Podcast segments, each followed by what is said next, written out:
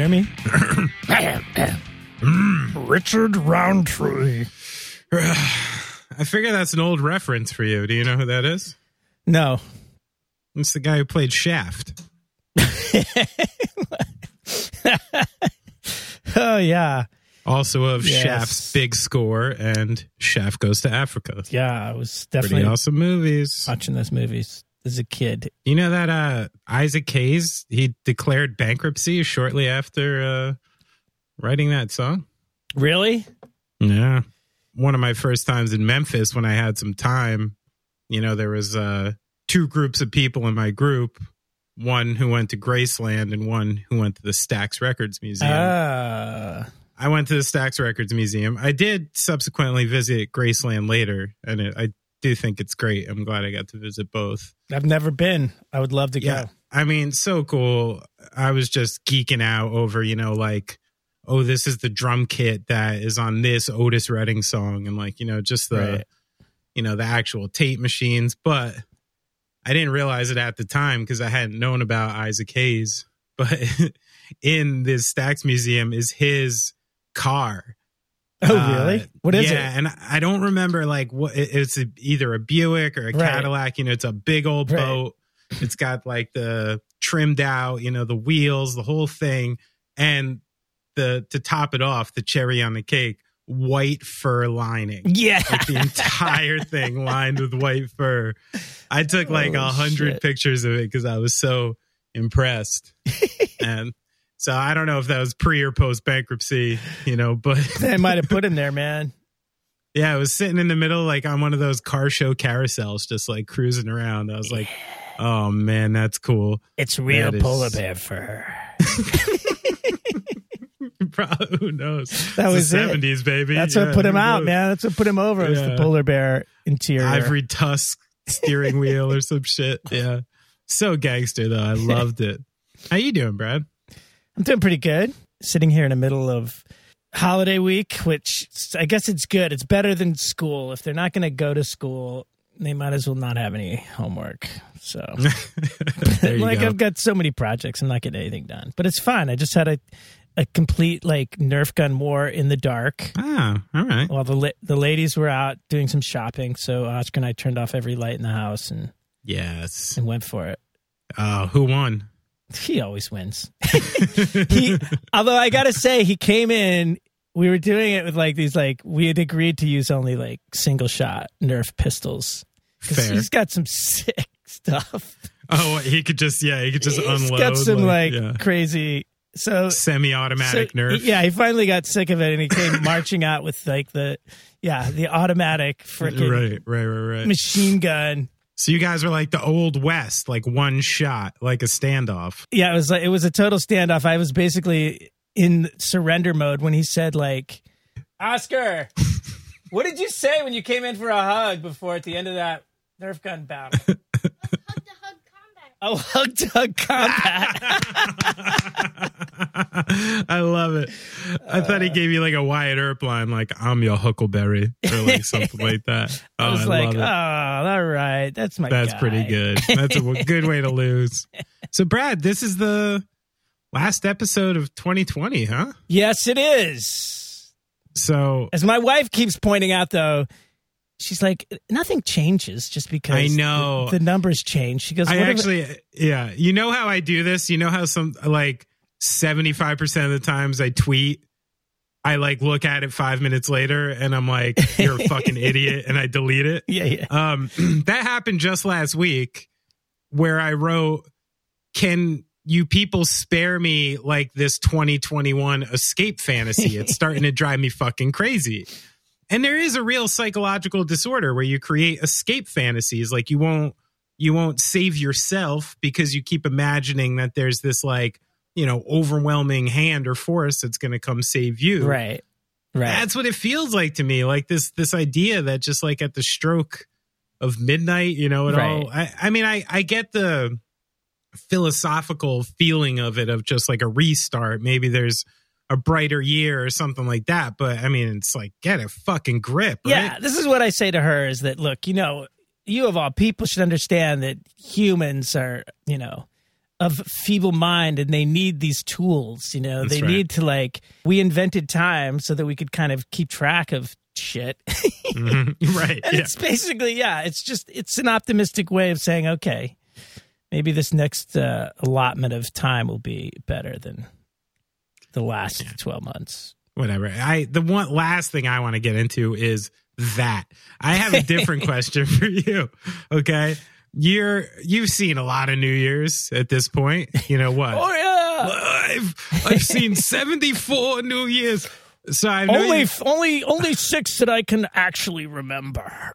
I thought it would be fun for us to each tell a New Year's story of of uh, a New Year's memory that stands out, like something super fun or weird or interesting. I have one in mind. Do you want me to go first so you can think of one? Oh, I've got a few. I'm just trying to think of if I actually Oh, want to say? Okay. if I want to say any of these.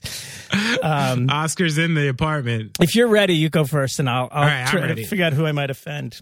Well, mine was so. Of course, you remember in when the turn to the year 2000, everyone had this scare about Y2K. Of course, you remember that. Yeah. If we have any audience members here who are a little younger, there was a growing theory that every computer code in the world couldn't handle the fact that it was going to be zero zero and it and that apparently everything was going to break down world economic shutdown uh you know end of the world type shit some people were thinking about about y2k um luckily i i didn't buy it. Uh actually an old roommate of mine cleared out a shop vac and made something called bong 2k out of it which that's another podcast on its own.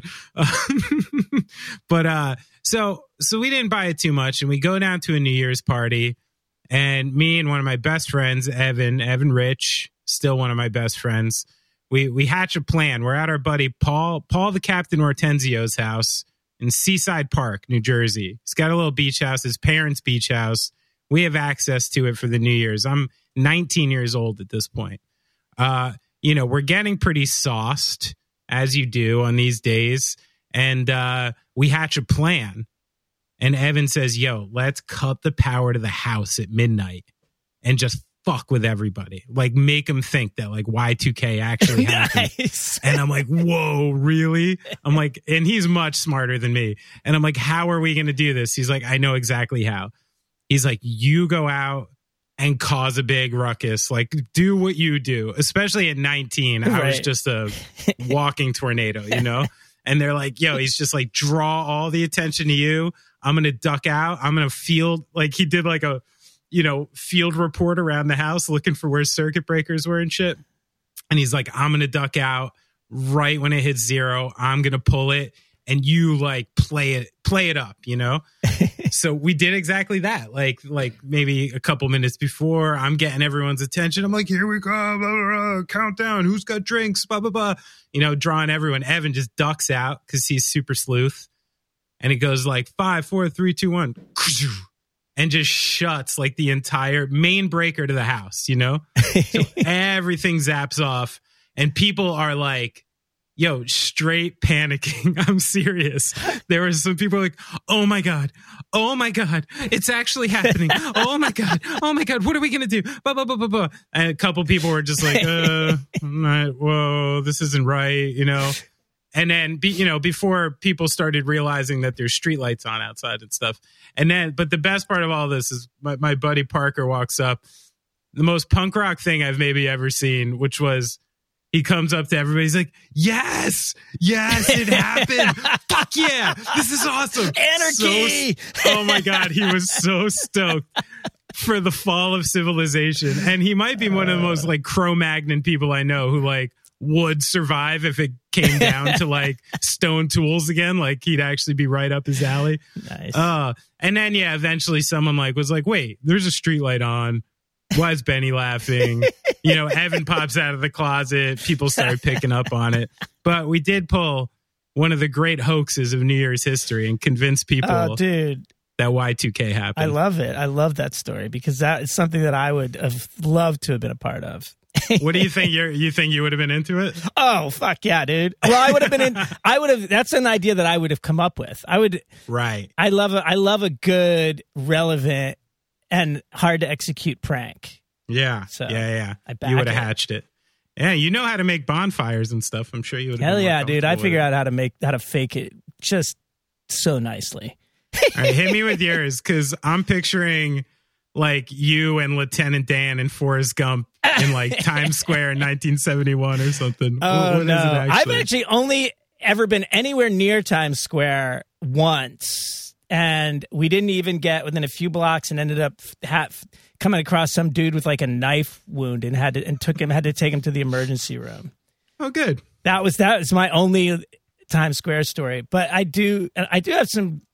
I do have some right. one or So two New Year's. give me the stories, top. Give me which the I'm top. not going to talk about in public, including my 2001, which I'd be glad to tell you personally at some point. Okay, this is an entertainment. But Get I do have one that I was recently reminded of. It's very New York, okay, kind of an endless New York story. So, and you might know this place. like a Woody Allen movie. There's this little bar on Houston Street called Milano's, which is a Okay. real classic hole in the wall. It's like one of those long, narrow Yeah. bars, you know, barely fits like 30 people tops, right? Love it, love it. It's been there since I moved to New York in the late 80s.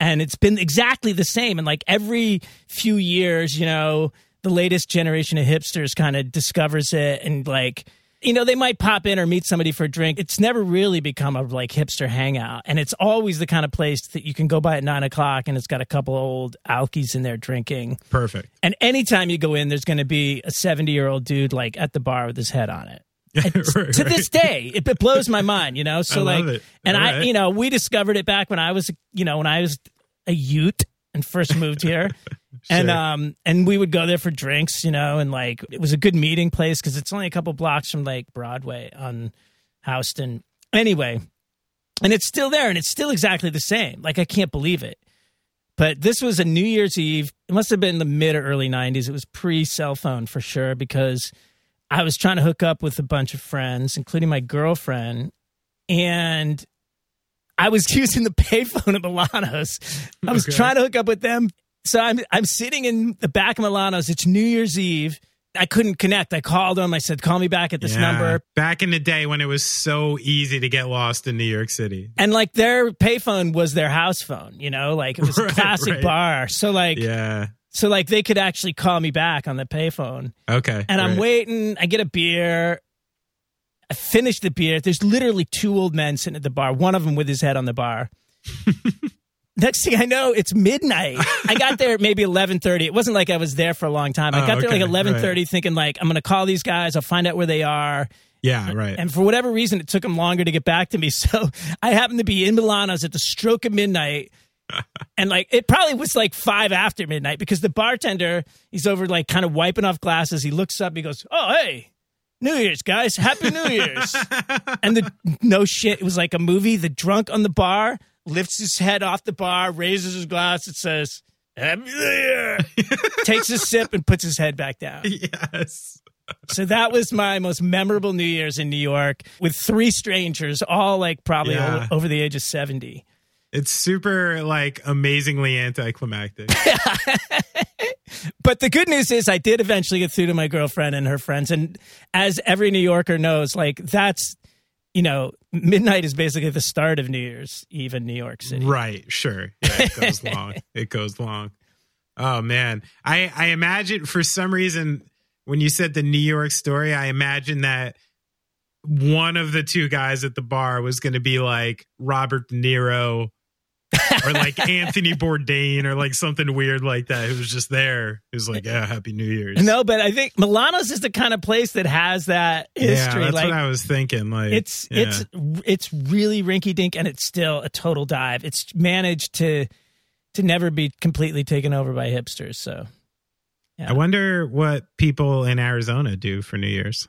they go to baseball games. Wait, during New Year? I don't. you're such a nerd. There's no baseball now. Come on, Brad. but it's like the summertime down there, right? Because it's the oh, south Oh, yeah, side of the true. planet. I did just hear. You know, 2020 was again like the hottest year on record. It tied 2016. And one of the stats that stood out to me was the Phoenix area apparently had 185 days that was over 100. Holy shit. Which I'm just like, what the fuck? Yeah, that's, that's kind of that's some end time shit there. Ouch. But I I get a vibe, you know. What a chill chill guy. Oh, dude. Yeah. What a chill guy Zach was. Uh and I love talking to somebody from the desert. You know, they just have a vibe. You like talking to a drummer. Come on, admit it. I thought we didn't go too heavy on drums. Yeah, you went heavier on sports than drums. Oh uh, yeah, a little, a little bit, not too much. Listen, no, no, no, I know these are your biggest nightmare podcasts when there's like a drummer who's into sports on. You're like, oh no, I'm not going to get to talk about tone no, once. Is, it's you're right. It's it nothing is not. It doesn't get boring in any aspect. Nah, nah. I thought we kept it good. I thought we kept it good, and uh, I actually even didn't get to drop a tidbit. Apparently, Zach's dad, you know, actually uh, had a cup of coffee up in the major leagues and was a professional baseball player for a minute, but was blocked by uh, Robin Yount who wound up being, you know, like a 3,000 hit Hall of Fame yeah. player. So if you're going to get blocked or, you know, by a, by a player coming up, you know, it's sort of a claim to fame to be like, you know what? I was behind Robin Yount in the depth chart. It's like, what the fuck are you going to do? Yeah. You know? There's not so, much to say there. Yeah, not much to say there. But this was a fun interview. Uh, thanks for joining us just before New Year's. Yeah. Mm, I hope you do some sexy time stuff tonight, some champagne hot tubs, bearskin rugs, fake bearskin rugs. Um, yeah, I don't know. We should listen to this interview. Let's do it.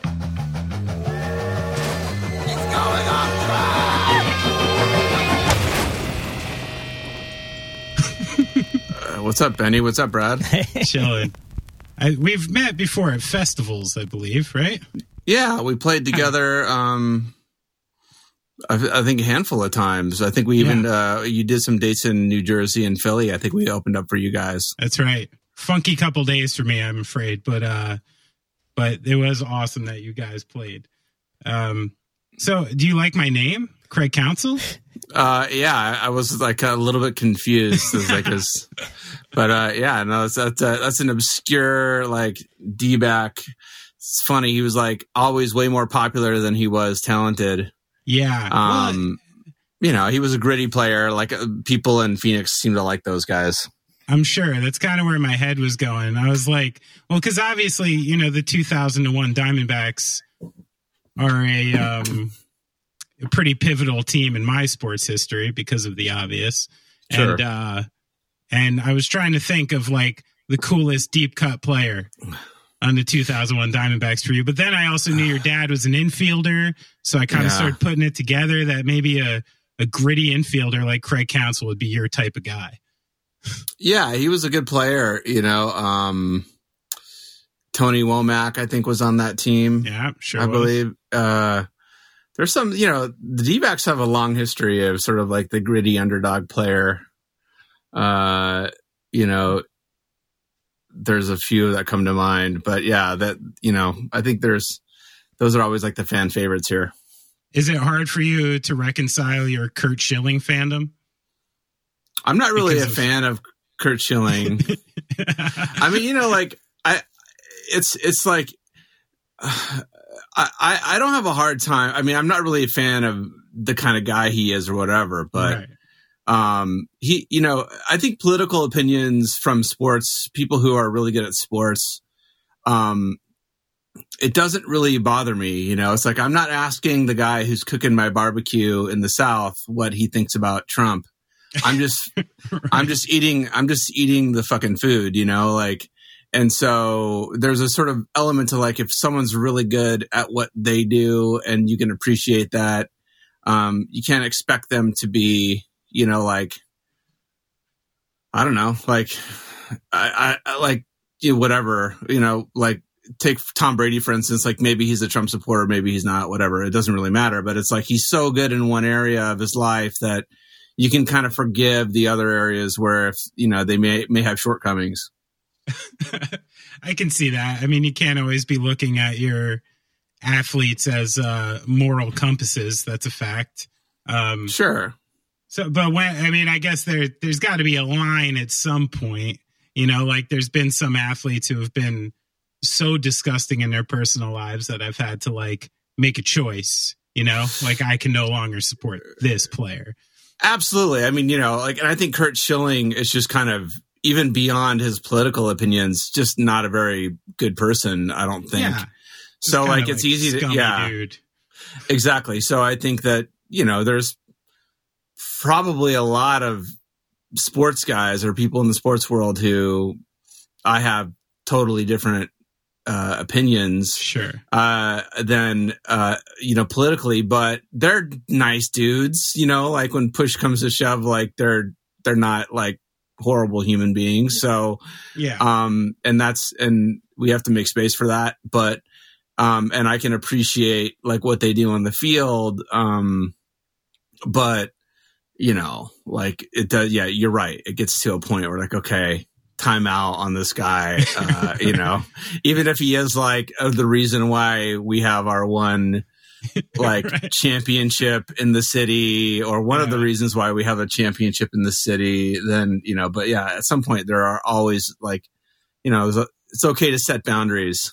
Sure. Well, it's always fraught with inconsistency too, because it's like, you know, people would want to vilify someone like that for just kind of being like, eh, dude, you don't like his opinion. You know what I mean? Like, which I don't. I, you know, I find his opinion ugly and weird, but it's like no surprise, you know, if you put uh, that many hundreds of people from different places into the same environment, like certain guys who come from certain places are probably going to have that opinion. Like, do you remember when people went crazy about the guy from Duck Dynasty saying some like you know borderline. I'm like, what the fuck? What you, what'd you think? What'd you think Duck Dynasty yeah. guy was gonna do? You know, and then yeah. people will go crazy about that. But then I watch these like. You know, I've uh, watched Aroldis Chapman on my team for the last two years, who you know basically beat his girlfriend and shot a gun into a couch you know, everybody's like, oh, keep throwing 102. And, you know, we don't really care so much. So yeah. It's always fraught with inconsistency once you start uh, going down that road, right? Sure, absolutely. You know, and uh, the other thing is is that there's kind of, you know, like I think when you're in the art world, it's in a weird way like we oftentimes like to think that we just you know, we scour the landscape for the correct political opinion on this thing or the correct way to, you know, be in this certain area of life and we all think we come to these understandings without like a context that we're in you know and mm-hmm. I, I, I like just being in a band and being around people who created art and created music and um going on tour and being in a van and kind of relying on people you know before we were making really any money on the road I think you, I, I, for me, I started to learn and to, my eyes were opened up because I was re- raised really conservatively. So like mm-hmm. politically, religiously. And, you know, all of a sudden I find myself in this community of people right. where I'm kind of, I'm kind of rewarded for thinking something or looking at the world differently than how I was brought up. Mm-hmm. And I think in, in the sports world, you know, um, a lot of these guys were raised in an environment where, um, a lot of more sort of traditional opinions. Uh, I guess I'll, I'll, use the word traditional, but you know, uh, opinions about life and maybe conservative politics and you know um, gender roles and you know if it's okay to be gay or not. Like a lot of these guys are are raised in an environment where in the sports world where that's kind of normalized, you know, and um, and so I think that depending on where you find yourself in life, it is sort of you end up kind of adopting. You know, if I were to come out and and say something really, uh, you know, not PC, right? Like I'd be a lot of people would be disappointed because I found a community with with people who who have right. a shared vision. Right. right and so right. I, I I found that a lot. Like in sports, we kind of have to sort of take that into consideration. Like these guys come from a world where, you know, the, these these ideas and this way of looking at the world is kind of the norm. And like you know uh, you're not going to find a lot of like you know minor league baseball players with bernie stickers on their car. You know you're just not going to see it. But in the same way, you know, it's interesting because in the same way that you, you know, like you said, you you were raised in in a conservative household and then got out on the road and were exposed to these things. And but you you were open to them and you understood the landscape and you were able to adapt. You know a lot of these athletes wind up in situations early on where they're on teams with people from all over the place all over the world especially baseball players you know? Like and if you're 10 years into baseball and you're still a racist or anti-immigrant or something like you've had plenty of exposure to hispanic people you know you've had plenty of exposure to that and you still decided you know to make that delineation. So i always um have a hard time reconciling that stuff. Like like when and where you draw the line with athletes. It's like i used to fight people all the time on the idea that hey skrewdriver wrote great songs. And i'm like well listen i can't listen to skrewdriver because you know they probably want like me and my family dead so I've been able right. to make that delineation with music. And it's like this overwhelming sports fandom. It's like it's so big that even though you know like one of these guys is a piece of shit, you kind of still it's like a little harder to pull back like your fandom, you know? Yeah, because he's like our piece of shit, you know, like he's on our team, yeah. and so it's easier to it's easier to to justify it, you know. Yeah, I mean, you know, like uh, you know, I can't listen to Michael Jackson anymore, you right. know, and like, yeah, exactly. it's like, I, um, you know, and that's a bummer because like y- you can observe, you know, the, the songwriting skill of, of Skrewdriver. I mean, like, objectively, Michael Jackson was a musical genius and, yes. and, a, and, a, and, a, and a, just an entertainment genius in general. But yeah, I mean, I can't like there, there is sometimes a, a point in time where you have to say, okay, I just can't like even throw this dude's, even though he's dead and gone, I'm not going to throw this dude's estate like the half a cent right, that I'm right. going to get from listening to a song on Spotify, you know? Yeah, yeah. It's tricky. I feel like, uh, you know, this is something we talk a lot about on the podcast, especially these days, is like, you know, cancel culture and who deserves to be put down and who deserves redemption and why. And like, you know, and, uh, you know, how much do you forgive like the trespasses of the past and stuff like that? And I think everybody's been kind of coming to terms with where they sit on that, you know, in the last couple years. Like, um, like you follow sports so closely, you know, how many instances have come out in the last couple years of a kid getting drafted into like the NFL or the MLB and then they dig up some tweet from when they were like 14 years old saying like the dumbest shit. Um, you know, I don't care about that. I truly, right. you know what I mean? Like I've made the decision that like if I had Twitter when I was 14 years old and this culture existed, I probably would have been fucking canceled. I would have said some crazy ass shit, you yeah. know, like like you know about burning American flags or like throwing white people in an ocean, like the way I was when I was like a 14 year old punk. You know, I would have been canceled in a second. So you got to uh where do you draw the line, Zach? I think that's a good question. I think for me, like, yeah, I agree with you. I think, you know, like for instance, the Coyotes just drafted uh, a guy who um, it wasn't just even the, his first. I think he was the first round pick, and um, oh, wow. I, forget, I forget his name, but the Arizona Coyotes drafted him, and like immediately, uh, he, he had a history of bullying uh, another kid in his mm. in his in his grade and when they looked into it um i think what kind of sunk this guy wasn't necessarily that he did what he did when he was in high school it was sort of his reaction to it in the present and almost kind of ah, like right. sure. you know and and not necessarily owning and and acknowledging hey yeah what i did was fucked up and he's like you doubling know, down yeah kind of like not really you know saying the right things and and um, or expressing remorse.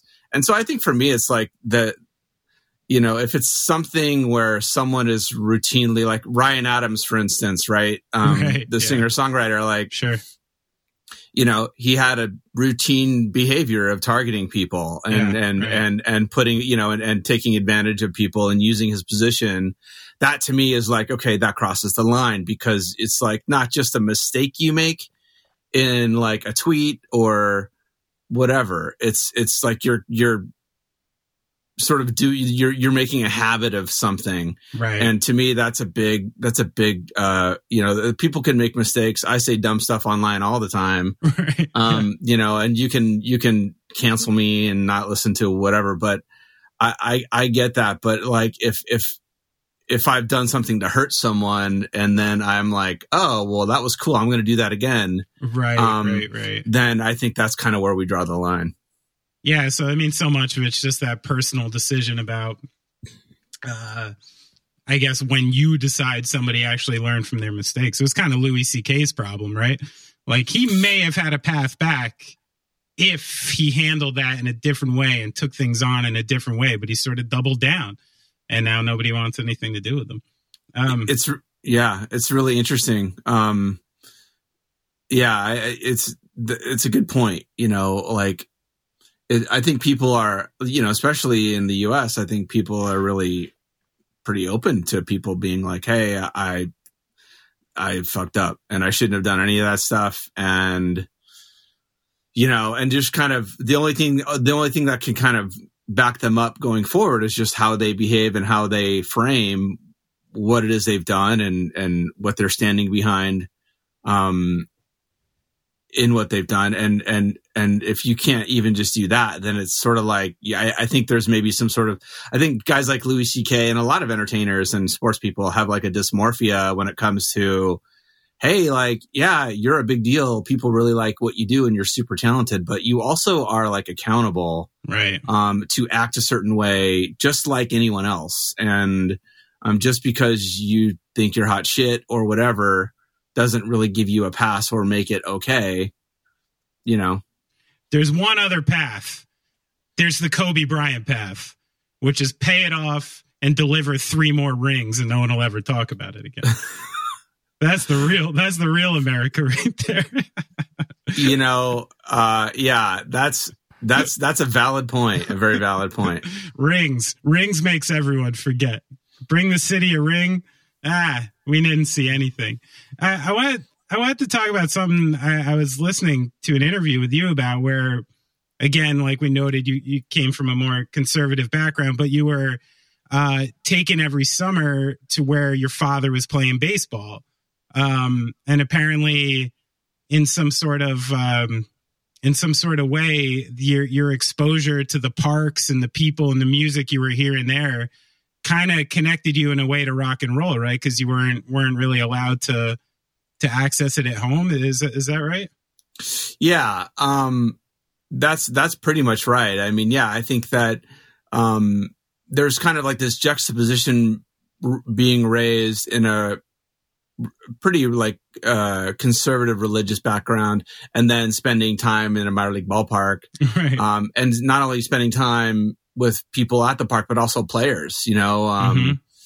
just kind of you're sort of exposed to this adult world that even as a kid like i'm the coach's kid and they probably are annoyed by me annoyed annoyed that i'm around but right, what are they gonna what are they gonna do like in the minor leagues i feel like players don't really have a whole lot of say of what's going on and mm um, so I, you know, in a weird way, like my brother and I were bat boys and just worked at the park or did whatever and yeah. was around the team all the time. And, you know, it, it's, it's definitely like an exposure, I feel like, to like the real world hmm. and, um, and not this sort of like, you know, kind of religiously sealed off bubble that we were in in the other uh, other times when we weren't on the uh, out with my dad. So Right. And then, yeah, and then just hearing the music, you know, like just when their teams are taking BP or, you know, even in between innings. And like, I remember it's funny, there was like, uh, this group of relievers on my dad. My dad was managing a double A team for the Reds in Vermont. Okay. Um, called the Vermont Reds in Burlington. And nice.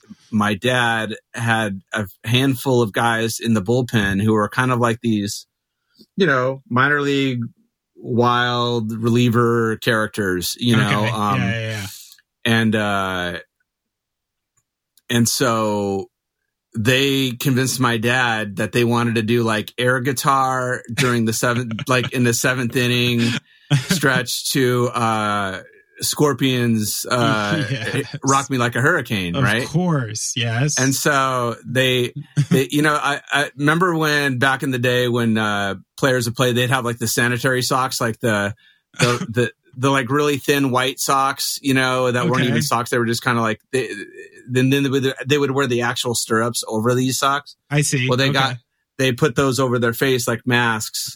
um, and then they got bats and they just basically did air guitar to, to the scorpions. And I just thought, this is so strange. Like this shit was so not fly at my house, but yeah. like, you know, these players are doing it.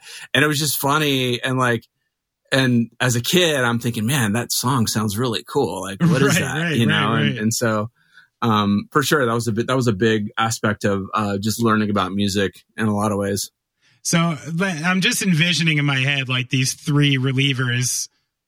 They kind of all look like the power hitter on the Yankees from Major League, right? Like, did they all have mullets?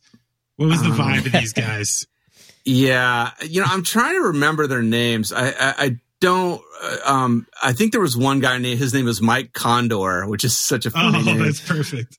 And yeah, like I think one of the guy had like a perm. And then one dude, I, yeah, they were all basically kind of the more rough around the edges type players.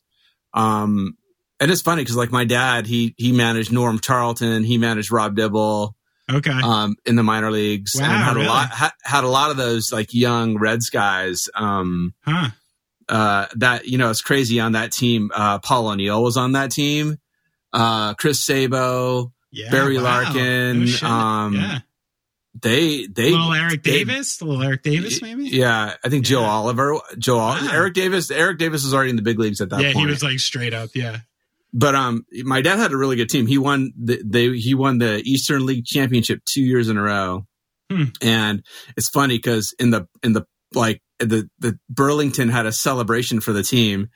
And at the time, Bernie Sanders was the mayor of Burlington. So like when they had the big, uh, you know, party for the team winning their championship, my dad got to meet Bernie Sanders. Oh, really? Yeah. wow, that's old school. yeah, it's pretty funny. Uh, so listen, Mike Condor does exist. Uh, and get this, he's in the William Paterson University Baseball Hall of Fame, which is in New Jersey. So I think your boy Mike Condor was a uh, an, an old Jersey boy. He graduated in 1977. This adds up. I cannot believe I remember that name right. Yeah, um, it looks like you're a catcher. He says he was a catcher, but that was in college, so he might have switched by the time he got to the pros. Yeah, but that's funny. Yeah, I don't know. It's something, you know, it might have been, it could have been Mike Conderla. Okay. So I don't know, but we'll have to something along those lines. I I, I don't remember, but um, uh, yeah, I'm I'm I'm drawing a blank on some of the names. It's really funny though. And do you like besides Red Scorpion song? Like, I was wondering, you know, it said you were going every summer where your dad was and doing a lot of traveling, and I know, or I just would imagine like a minor league situation. You're not, you know, staying in five star hotels or traveling in a certain way. Do you think doing that when you were a kid kind of set you up for touring at all? Like, you think you're really ready to hit the road when the time came and a little less freaked out by it, maybe because of your background?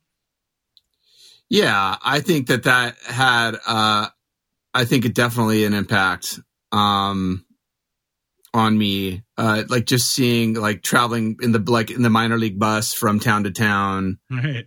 I've taken the minor league bus and slept up on the luggage racks in between, you know, so yeah, I think that definitely kind of got me prepared, um, for it. Just kind of experience, you know, I think the other thing that really kind of, uh, helped me and understand the grind of it, you know, like what the players right. would have to go through emotionally, physically, mm. what they'd be, you know, they're chasing just getting to that next level. You know, they just want to get to the next level. They're working their ass off and, and they're working it, they're, they're working really hard in circumstances that aren't glamorous, you know, and, uh, I think that definitely had an impact on me for sure. Hmm. And when you're doing like the store, the touring for like Static Prevails, are you in your head being like, all right, we're single A right now, but you know, we're working our way up?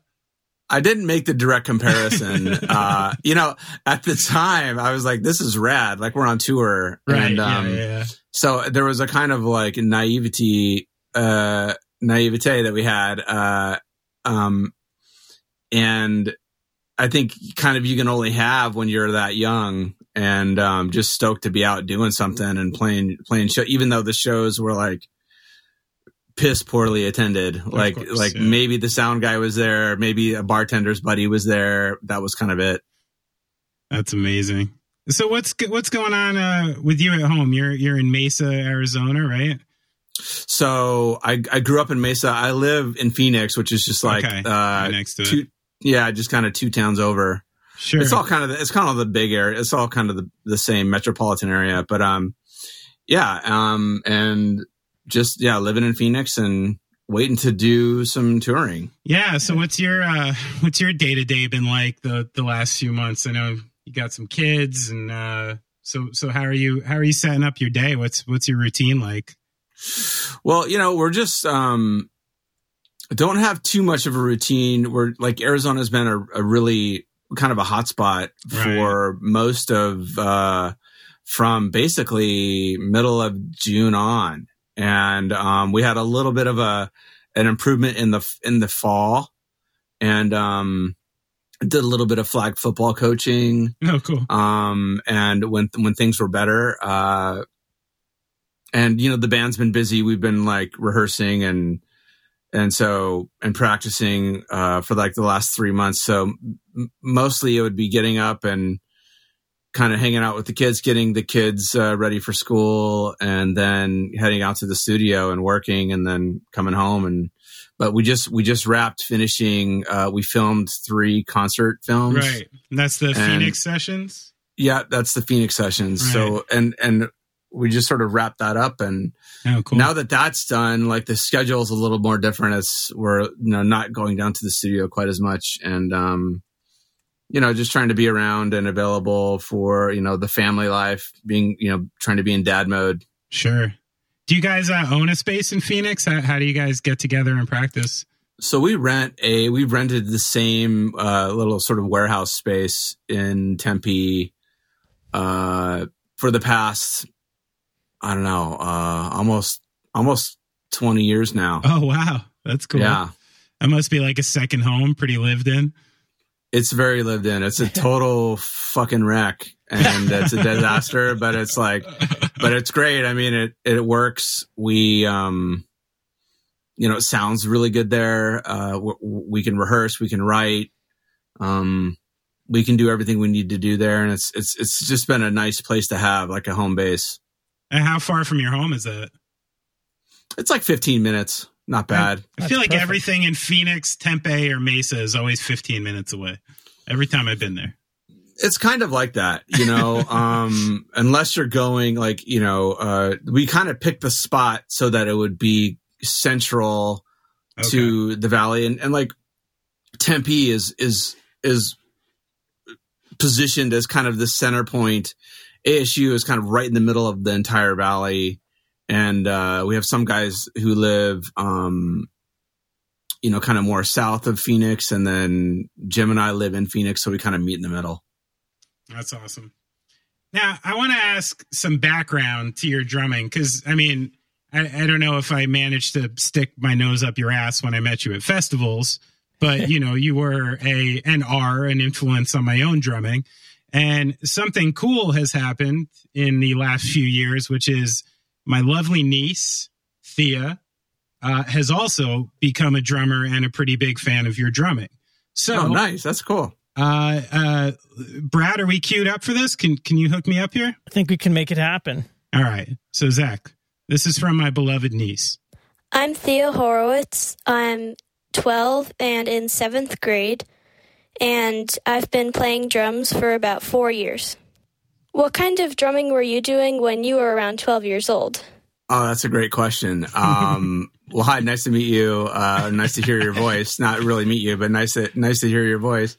Um, so when I was 12, I had been drumming for probably a little bit less than you. I think you probably started earlier than me. Mm-hmm. Um, and I was, I think, in the seventh grade as well. In that seventh grade window, I was really not playing in bands at all. Um, I was learning how to play drum set and I was playing in the school band. Okay. Uh, and I was also, I started playing in the jazz band, um, at school.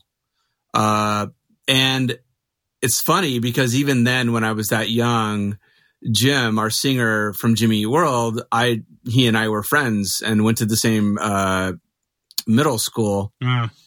And um, Jim and I actually went to preschool together, so we knew each other from that that that that long ago. Yeah, but he would so bring his guitar. He would bring over his Ibanez and crate half stack, okay. and we would and we would rip it up in my in my room, playing like you know muddling our way through like various Metallica sections of songs. yes. Yes. And so, you know, kind of figuring it out and learning things. Um, you know, by that time, I could kind of listen to more music and uh, was sort of getting really into U2. So I was like learning U2 songs and, um, but mostly I was like practicing a lot in my in my bedroom on my drum set.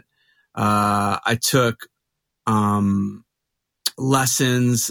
My really good teacher, I think, I stopped taking te- lessons from him then, um, because he went off to college, Okay. and so yeah, I was just kind of really digging in, learning drum set, uh, but also playing in the school band and playing drum set in the school jazz band.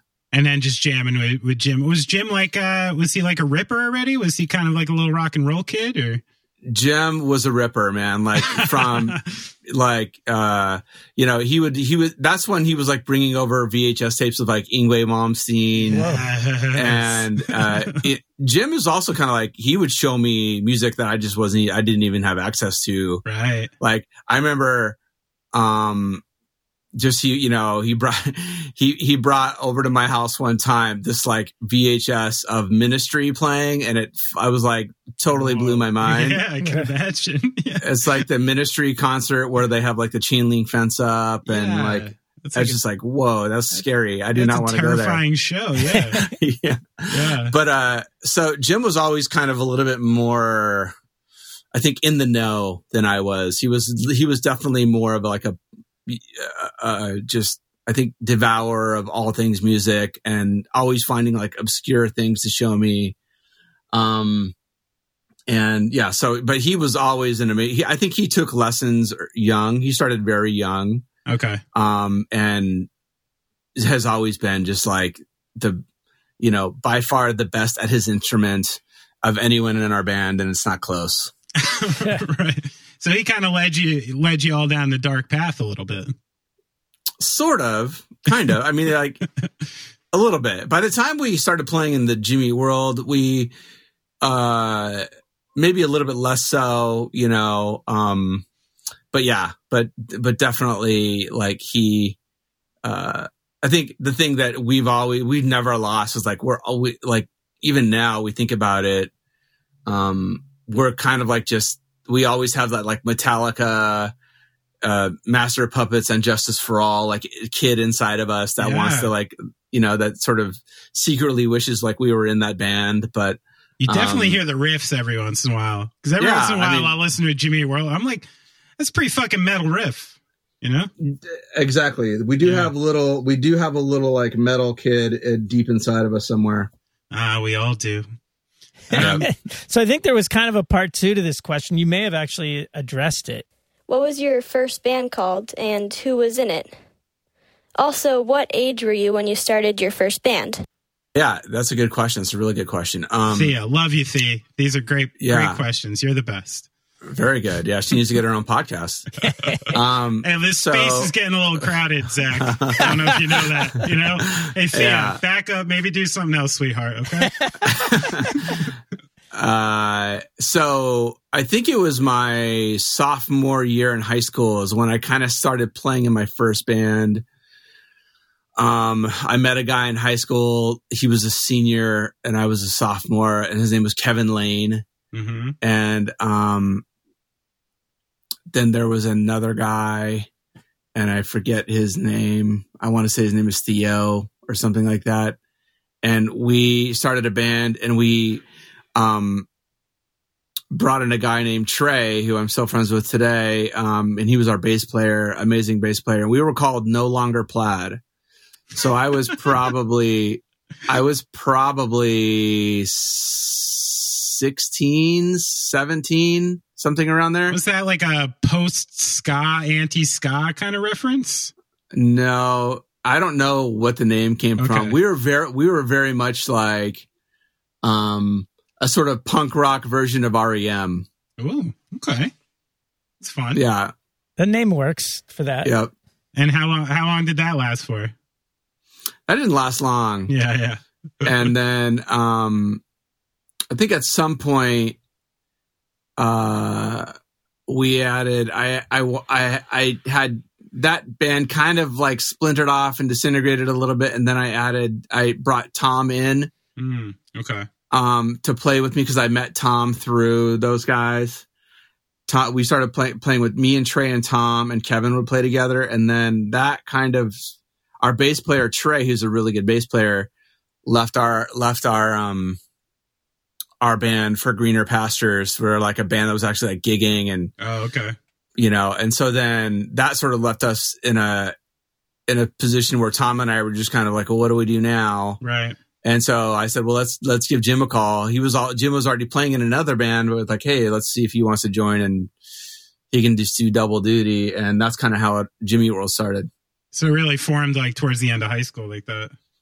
Yeah. Yeah. Like, yeah, uh, cool. senior year was when we really, uh, middle of senior year.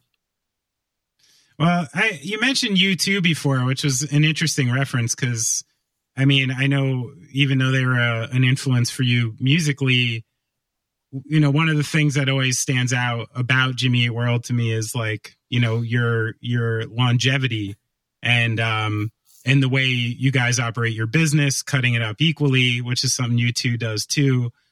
And I know a lot of bands have tried to do what you all have done, you know, essentially just longevity with the same unit of people and consistently good albums and music through the years. So what's uh what's the formula? What's your tricks? what's the secret? You know, like a lot of people want to know like what you found because it's one of the more impossible tasks uh, I've seen a band a band do, especially an American band. Um, so so yeah. what's been what's been some tools for you all uh, to to make that happen? Um, how do you communicate with each other? You, you know, what are some insights on on how that operates? Man, that's a good question. You know, I think it's it's a funny question for us because it it's like we we see it from the other way around. Um, mm. Our our sort of response like, how do you fuck this up? You know, like right. you know, yeah, like what's huh. the sure. and but uh, and I'm sure that there's a lot of you know we're lucky. I think first of all, I think we've been really lucky.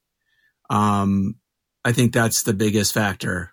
Uh, second of all, I think like how things start makes a big difference. And mm. the way we started was just like, hey, we're four guys having fun in a garage and um like we set small goals. So like mm. our first goal, like in the garage, like, hey, let's open up, let's play a show or open up for somebody, right? Mm-hmm.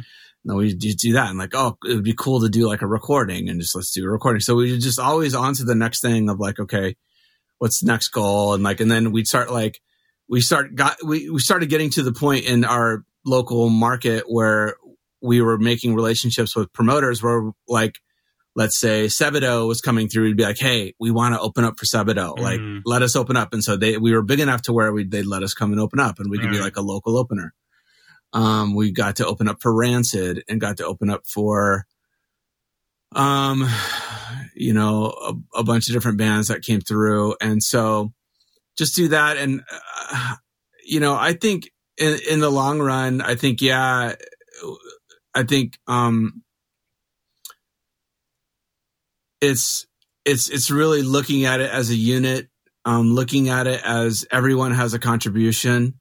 Mm-hmm. Um, and I think a lot of mistake a lot of mistakes that people make in bands and you know even um you know it's like you can't always look at what people what different band members contribute to a band in terms of like just pure workload or measuring mm-hmm. it in certain ways. Like that gets, I think, a lot of bands tripped up. Right. Um, you know, we don't really look at it that way. Uh, hmm. I think that, um, I think we, you know, in some ways you can look at, um, just, I, I, you know, like, like, for instance, a really good example of this is, um, you know, Rick is an awesome bass player and, and an even better dude. Right. And, you know, and Rick is like an enthusiast, right? And if you come up with an idea, Rick will be like, oh man, that idea sounds awesome. Let's do it. Right, right, right, right. You know, and a lot of people, when they're not in a relationship with like a collective of four guys, yeah, um, a lot of people wouldn't necessarily look at like Rick, what Rick's doing as like a role in the band, right? But it's like that's almost as important as like the dude who's like, hey, you know, let's go do this, this, and this, and this, and then then we're gonna do this after that, and then we're gonna then we're gonna play this song, and then we're gonna make this record, and then we're gonna go on tour. Like you kind of need um a balance of that. And the cool thing about that is is we respect each other to where like when Rick says, Hey, you know what? That doesn't sound like the best idea. Right. Like it, it means a lot. It's like, okay, if Rick's antenna is going up is like, that's not a very good idea. Yeah. Cause he's so consistently stoked that. Y- yeah. And right. it's like, and so I just think like the fact that A, we give each other space to be who we are. Mm-hmm. Um, and we also respect each other to recognize, um, like in a lot of ways, like I just will run my mouth and say, we need to do this. And I, or I'll like get on someone or I'll, you know, I'm like the sort of alpha male in the band. Right. Yeah. And these guys let me be me, you know, and they, mm-hmm. and, and they're really patient with me. Right. Yeah, and over, right. and over time, what I've realized is they're, I realize more and more, they're being really patient with me, you know, and as I, as I get older, like, right you know, I think, man, I could let I could let the gas off the pedal a little bit and right. and make more room and and give other people a space to you know like create a vacuum so that they feel comfortable filling it. Mm. Um, and so I just think over time we've kind of learned that we trust each other, we respect each other, um, and like there's hardly ever really like major like volatile disagreements hardly ever. So and cool. I, I, would also say a huge, huge part of it is Jim.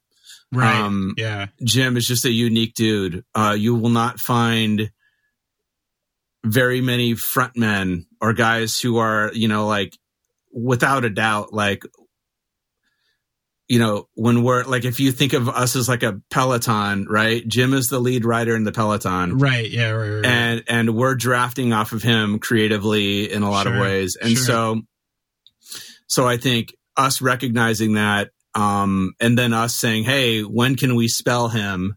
Or when can we say, Hey, Jim, uh, we don't need to worry about this stage. You know, let let let you know Tom or Zach or Rick take the lead, and right. and like you know we we're there to protect him from burning out or whatever. Mm. And so I think that's kind of a good analogy for us is, um, you know, that Jim is in that role as that lead rider in the peloton, but he um he really does truly interact and give everyone space in the band to be them be, yeah. be themselves and and to and to not freak out about what all of our limitations might be or you know and and i've always felt like that's the key. If, if you have a front person who is not there to serve like the group you know right. um and not and not understand that like hey the the the the extra maybe work that you do in some ways like you can benefit from that right? So like if like there's a you're building a benefit but you may not be seeing it like in the dollars and cents mm, um mm-hmm.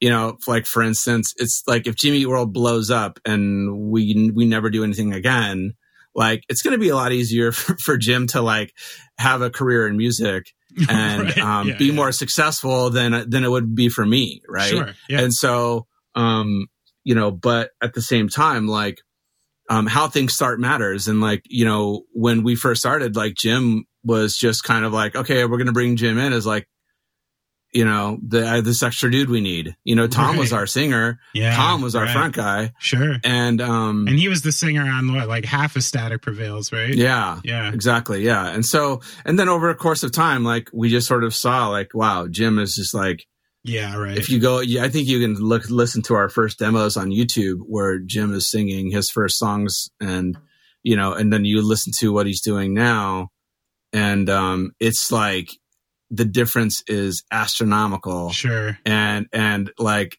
you know um and he's such a fantastic performer Yeah. singer and artist all the way through that you know and that just sort of happened over the course of time within the life of the band and it's been fun to see but you know um i think it's just sort of helped us be centered and uh just i think we we just operate like a an equal like a de- sort of a democracy Yeah. Super cool. I love that. I, I mean, now I, I now I don't know if you've ever considered this element of it, but I, you know, I was reading an interview where you know all four of you come from families that are still together. Have you ever Yeah. considered like maybe sociologically like your your mindset are people who kind of know how to stick through things that are difficult and not bail like potentially maybe because of like the solid like family foundations you had not to say there are no problems in a in like a you know couple who's still together can present its own problems in a million ways but um as far as just like not running away from uh you know something that's hard and actually seeing your way through it Th- does that example maybe played a role you think I think that probably uh, has some sort of difference. Um, you know, um, it, it. I think it. I think it, it. It might have something to it. Um, I, I think it has a lot more to do with just the personality mix um, that we Mhm. have. right Um, but I think that that you know, I think our personalities are probably formed a lot by that stability growing up, Sure, yeah. and um, you know, like it's easier, I think, to maybe have that if you if you grow up in a home where maybe your parents had a contentious relationship and they didn't make it, and you know. And that has that there's a sort of like volatility in that relationship. It might make it harder to trust people, and so I, I think that might that might play a part. But um you know i think it's a combination of luck oh yeah a, a mixture of our personalities and like the fact that you know we've been able to achieve some financial success that has allowed us just to keep going you know we can make a life for ourselves and our families and you know we don't have to quit to go find a real job that can actually pay the bills and we've been lucky enough to like pay the bills with this and yeah there's a lot of bands out there that were work just as hard as us, if not harder, were just as talented as us that just didn't have, um, I think that sort of component of luck that we had. Yeah, yeah. I mean, there's so many. It's funny to watch, right? When you see, I mean, I even saw it after you guys. You know, like uh, you become extremely successful, and then every label tries to find their Jimmy Eat World. You know, and and everyone's trying to figure out the formula. What is the formula? And like, it's just always this this mixture of a hundred thousand variables that no A and R guy could ever recreate. You know, like like you got to Yeah. find these things that are just it's impossible to recreate because it's so many so many elements put into one right Yeah, I think it's you know, the, I think it, it's such a big mistake. I think to try and listen to a band that's doing well and then find something that's like, oh well, let's find something that's just like yeah it. Yeah, that's the dumbest shit um, because you're not, you know, at some point, uh, yeah, I think this is sort of another maybe component of longevity is just being honest about who you are, trying to be true to yourselves, and like not um, chasing some outcome, right? You know, like, right right and I think we, I think we, for whatever reason, I think we learned and and continue to kind of like stress that idea of you know we want to push ourselves but at the same time um we want to try new things and do and and and do something that challenges us but we don't want to chase something for the sake of chasing it. Right and i think what you know i think people can kind of hear that in the music sometimes like when you're chasing it it's not it's not true to who you are. It's not, you're not being authentic and you come off as being forced. Mm-hmm. And I think that's something we've always tried to avoid, um, and ride that line of, of still being us, but doing something we enjoy and, and, and appreciate, but then like pushing the, pushing, you know, the limit a little bit here and there when we feel like musically it makes sense. Right. Totally. Now, and you mentioned Jim as far as you know his role in, uh, you know, being a a, a good uh, artistic leader in the way that you know he allows everyone in, everybody has their space, and he's not a dick about it. Um, but I was wondering about you, you know, when when you know the middle breaks and you guys are this you know massive band all around the world. Um, did you ever have to it was a problem i had so i'm projecting my own problems on you out of curiosity. Um, like have you ever had to reconcile the idea that like the drummer is not recognized as much for the success of what's happening? Like have you ever had to battle with staying level-headed and without without getting as much uh, credit credit for the the things that are happening publicly I know internally you were getting, you know, the credit you needed, but maybe externally, did you ever feel like a void there? I never, I've never struggled with that. I never worried about that or. It's awesome. Worried about that. I mean, yeah, it's not something that I've really considered or in even considering it, you know, it's just the way it is, you know, like, right. Yeah. If, if I, there's lots of bands that I love, you know, that I listen to on a weekly basis that if their drummer wa- walked past me on the sidewalk, I wouldn't have yeah. any fucking clue who he was. yeah, yeah, You know, for so sure, it, for sure. It's just, it's part of it, you know, and I think that there's part of some, to me, I've always sort of thought of it as like a benefit. Mm. Um, you know, not like we're getting, um, not like we're getting, uh, you know, recognized all over the place, but like that rarely happens for me. And so, um, uh, that definitely something that, you know, happens a lot more to Jim than it does to me. And so, right.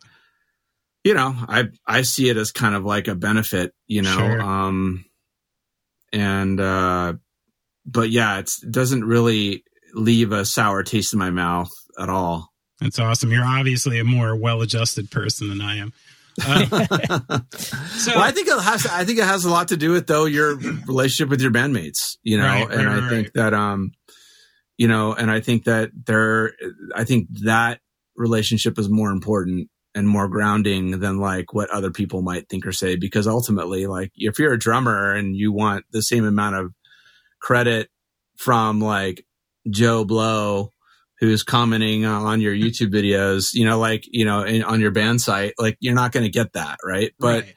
but, um, I think if you don't get it from your band or, um, you know, and that that is a that would be a, a much tougher pill to swallow. Yeah, right. Right, right, right. That makes perfect sense. Now, so the middle breaks, right? It's one of the biggest songs in the world, right? At that time. what's uh if you can recall, what's like the craziest spinal tap type thing that happened during that time? Like what was like the biggest silly surprise of having a song that big? Man, um, I think for us it was it was playing on SNL and mm. like having Cameron Diaz come into like our dressing room and say hi, and we're like, wait, what the fuck is going on here? yeah, yeah. Uh, that was that was sort of like, um, and then just freaking out about like, man, this is really like the East Coast feed of this is really live, you know, and like right, that right. was that was that was like nerve wracking. It was a very nerve wracking experience. Um, but uh, yeah, I mean, I think that's sort of the moment that comes to mind. I think just being like the ages that we are, growing up with SNL and that being such a big deal to us, and the, like our age, like sort of our generation. Yeah, yeah. Um, you know, that was definitely probably the the moment we were like, "Whoa, this is sort of strange that we're here doing this." That's awesome. Now, like uh drum wise, you know you you've never really been a stranger to sampling even even early on in Jimmy World and adding that element when did you when did you adopt um, kind of getting into that sort of thing and what what bands were kind of uh, lending you th- that way like sampling like just like In what way do you mean? Like using, um, you know, using, uh, you know, a sampled sound in a song. Um, Oh, yeah. You know, changing, you know, drastically changing the sound of the drums for, you know, a bridge going into the chorus or like Yeah, you sure. seem to always have this real like body and and uh, a little bit of a especially for the scene we came from you know like you guys were doing splits with uh, Sense Field and mineral and yeah. you know bands like that who weren't going anywhere near stuff like that so where was that coming from for you I think we've always tried to use kind of the studio as like an instrument, you know, and Mhm. um, for us, uh, sometimes musically it makes sense for things to not be performed. And so um, Hmm. I think it was for, it was like, you know, uh, on Bleed American, we would, we used a lot of samples, uh, but they were always samples that we recorded ourselves. so it was right, like right. very, I don't think we've ever used like samples from some other source other than something we're tracking because a lot of times we're trying to achieve a sound and then we use that sound in a loop Mhm. um, and we'll sample it um, you know we uh, we've done stuff with drum machines in the past um, i mean i think for us it was just a combination of it's it's probably a combination of trying to serve the song or sometimes it's even getting a new toy and like oh this is cool. Like let me write Right. something on this? And then it's like oh that it's a song you know? Yeah sure. So um you know being open to that uh not always thinking oh well we can't do that because there's a you know there's a you know a rule or whatever that like for us it's always been about figuring out the best way to make the song executing each song in a way that makes it have the most impact and sometimes you know putting on the six and doing something different is is necessary Yeah, cool. Now, do you remember how and how you wrote the groove for Sweetness? That is one of my favorite grooves of all time. And I was wondering if you remember uh, what what the writing of that what the writing of that song was like.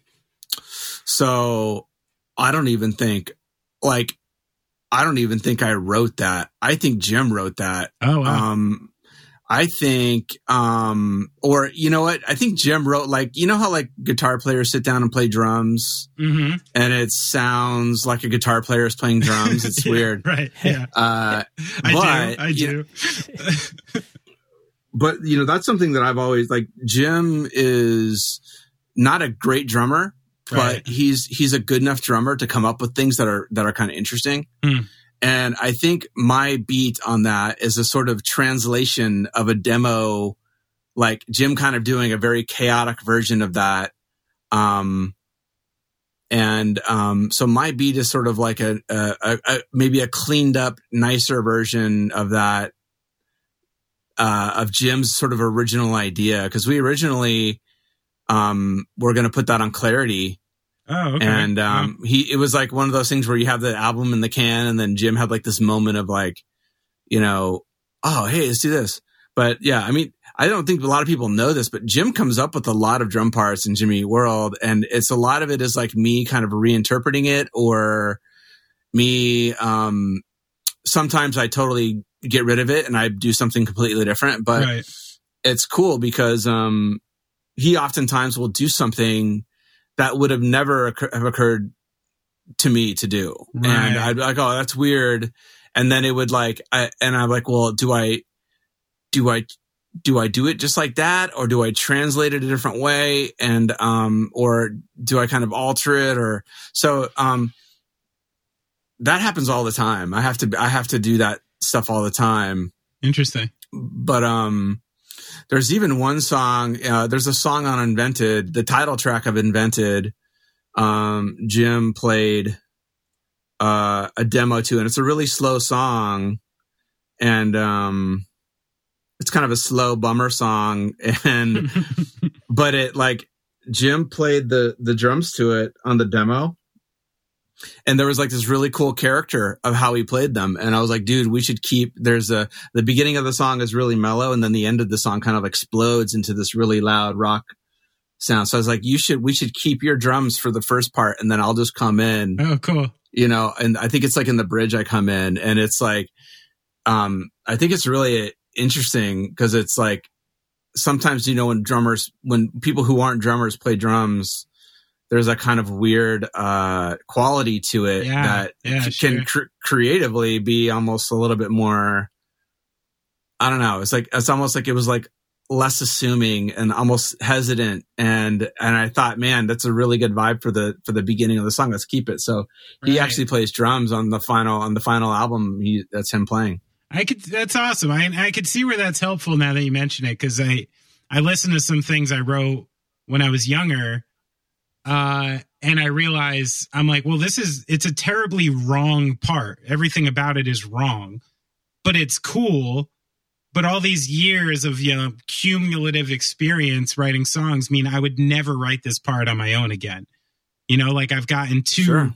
too pro to like write something so weird, you know? And I could see we're having that that outside influence in that way could be it Pretty takes cool. a lot of a lot of confidence to to appreciate that you know? I mean that i think what that right there that example gives me a lot of insight into kind of the question that benny had before about you guys just staying together and not having an attitude about who's in the limelight.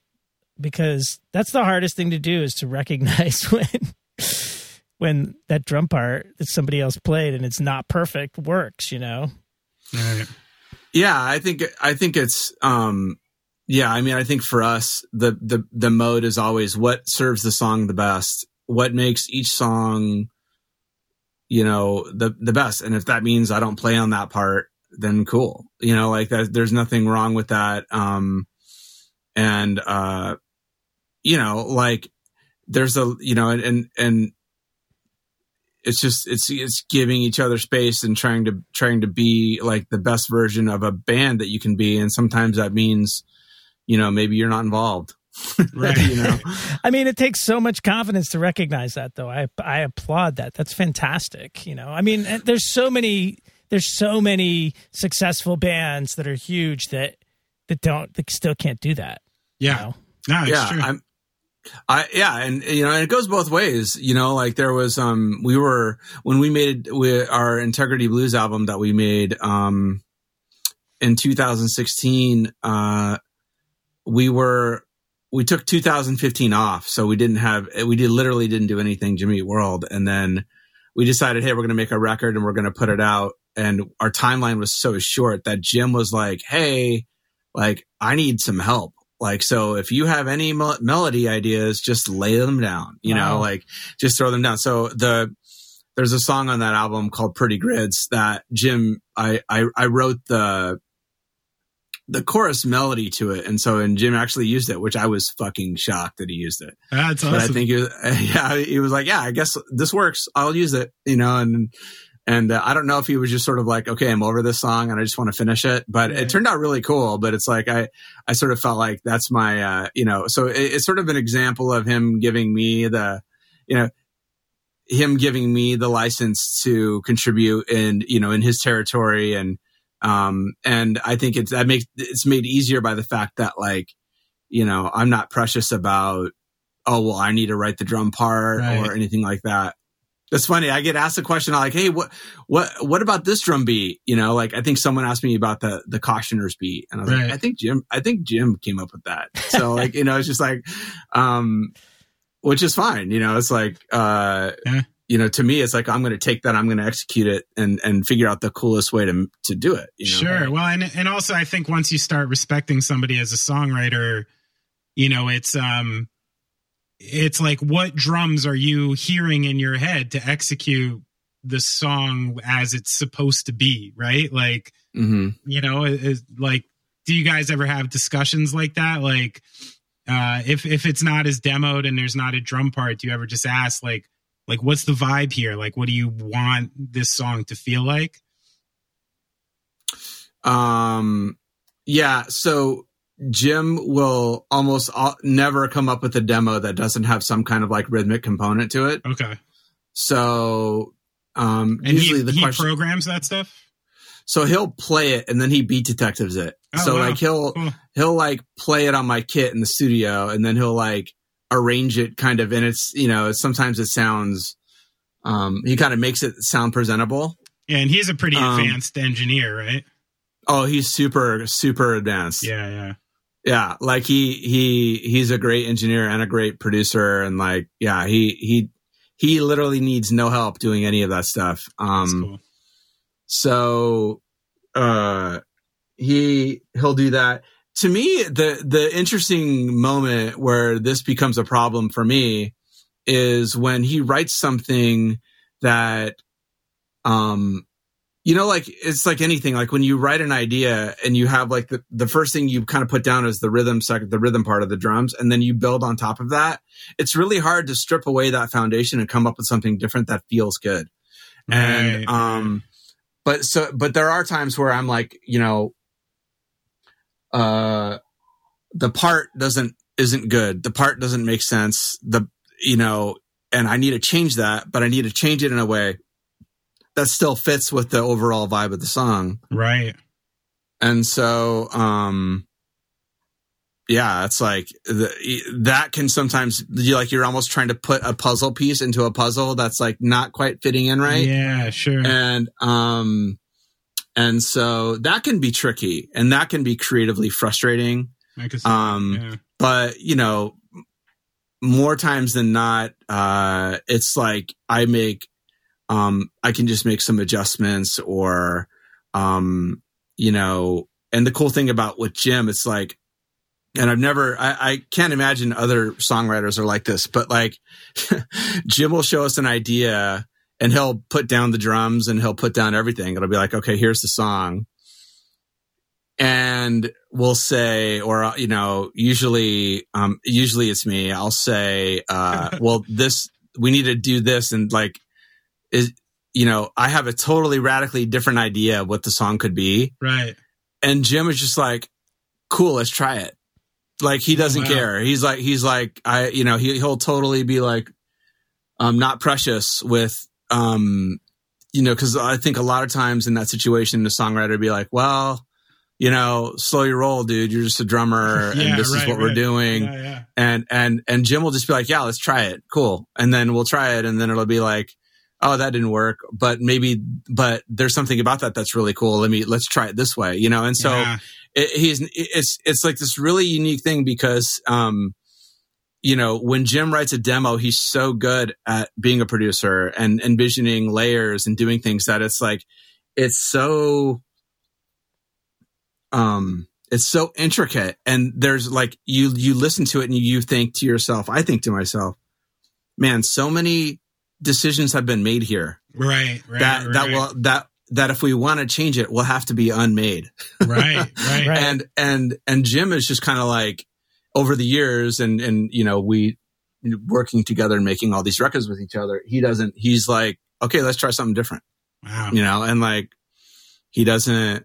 um He's not precious. No, he's not precious with it. That's, he doesn't say huge. my way or the highway. So it that's is, that's yeah. huge. It you know, and and I think because you know because we're like that with each other and allow and and we allow this give and take and him from me and me from him and, and even the other guys and their ideas. Um it just like it just it's a great way of leadership. It's a great way of like he's he's sort of allowing himself to like remove himself and and and and we can interact and be more of a part of it. And it just it grounds everyone into being a part of the band in a way that like is i think uh, more meaningful. Right. and so when things come up like disagreements or whatever it's just not doesn't feel like a big of, that big of a deal because we like we're all on the same team. We're all trying to get the song to be the best it can be or we're all trying to get the tour to look and sound the best it can sound and you know be. And and we i think that just inherent vibe is there. Man you desert people are so relaxed gotta we gotta we gotta reserve our energy man yeah that's true that's true uh, i'm terribly jealous i'm not i mean it like it, it, all of this makes it makes a lot you know the the question i asked almost like 30 minutes ago like it makes it all makes sense now right. you know what i mean like how you know, you, it took a while to get there, but we have exactly answered the question I asked on how Jimmy World pulls it off. It's like right. pretty obvious, which is great. Um, so here is where I just get bored about songwriting. you know, because who cares, Sure. right? Um, this is a segment of the program, and I can't wait to do this one because Brad here is a, an IPA snob just like you, Zach. Oh, nice. Yeah. So maybe you guys can go off on a little tangent after this. But this is a section of the program we call Mystery Friend.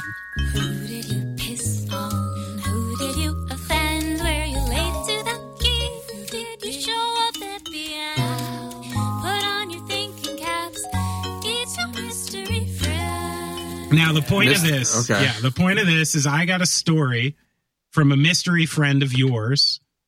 I'd like you to uh, tell me about the story and then guess which mystery friend told me. Okay, yeah, I can do that. That's Okay. that's fun. Okay. So apparently, uh, again, you're a big IPA drinker and you don't prefer a cheaper ale, especially on tour. Um, and I heard about a time that a bus that was on one of your tours banned IPAs and IPAs were not allowed on the bus. And something happened where you you were told you were told that you couldn't go on and then somehow still still bullied your way in as a member of the band. Oh well, yeah. I'm not gonna let that stop me, man. so so Uh, what's what's the story there? What you you got so you were banned from your own crew bus? I, I might have been banned from my own crew bus, but I don't think it was like. Uh, I mean, at least I didn't take it as like them being actually serious, and I didn't really. I mean, as you can as you can tell by the story, I didn't really honor that. Um, man, who would that be? Um, You need to elaborate a little bit on this story. Yeah, so so what's the story? fill in there? some fill in some color. Give us some Yeah. give us some color. Well, I think here here's where the frustration is. For for the most part when we're on tour, um we're all like on the same bus. So Right, we will right. travel with our band, with our crew on the same bus. So that's like 11 people sometimes Mhm. on a 12 a 12 bunk bus.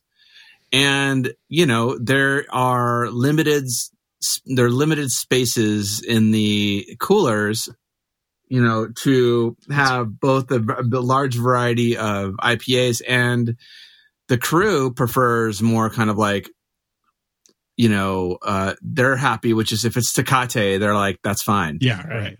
Um, I just don't like, you know, uh, not that I, I, I, I, I don't even care like how expensive or not expensive the beer is. I just don't really like pilsners or lagers all that much. Um, occasionally, like if it's really hot outside and, you know, it's like on ice and it's refreshing, then cool. I'm down with that. But like for the most part, I stick to sort of IPAs and um, just hoppier beers.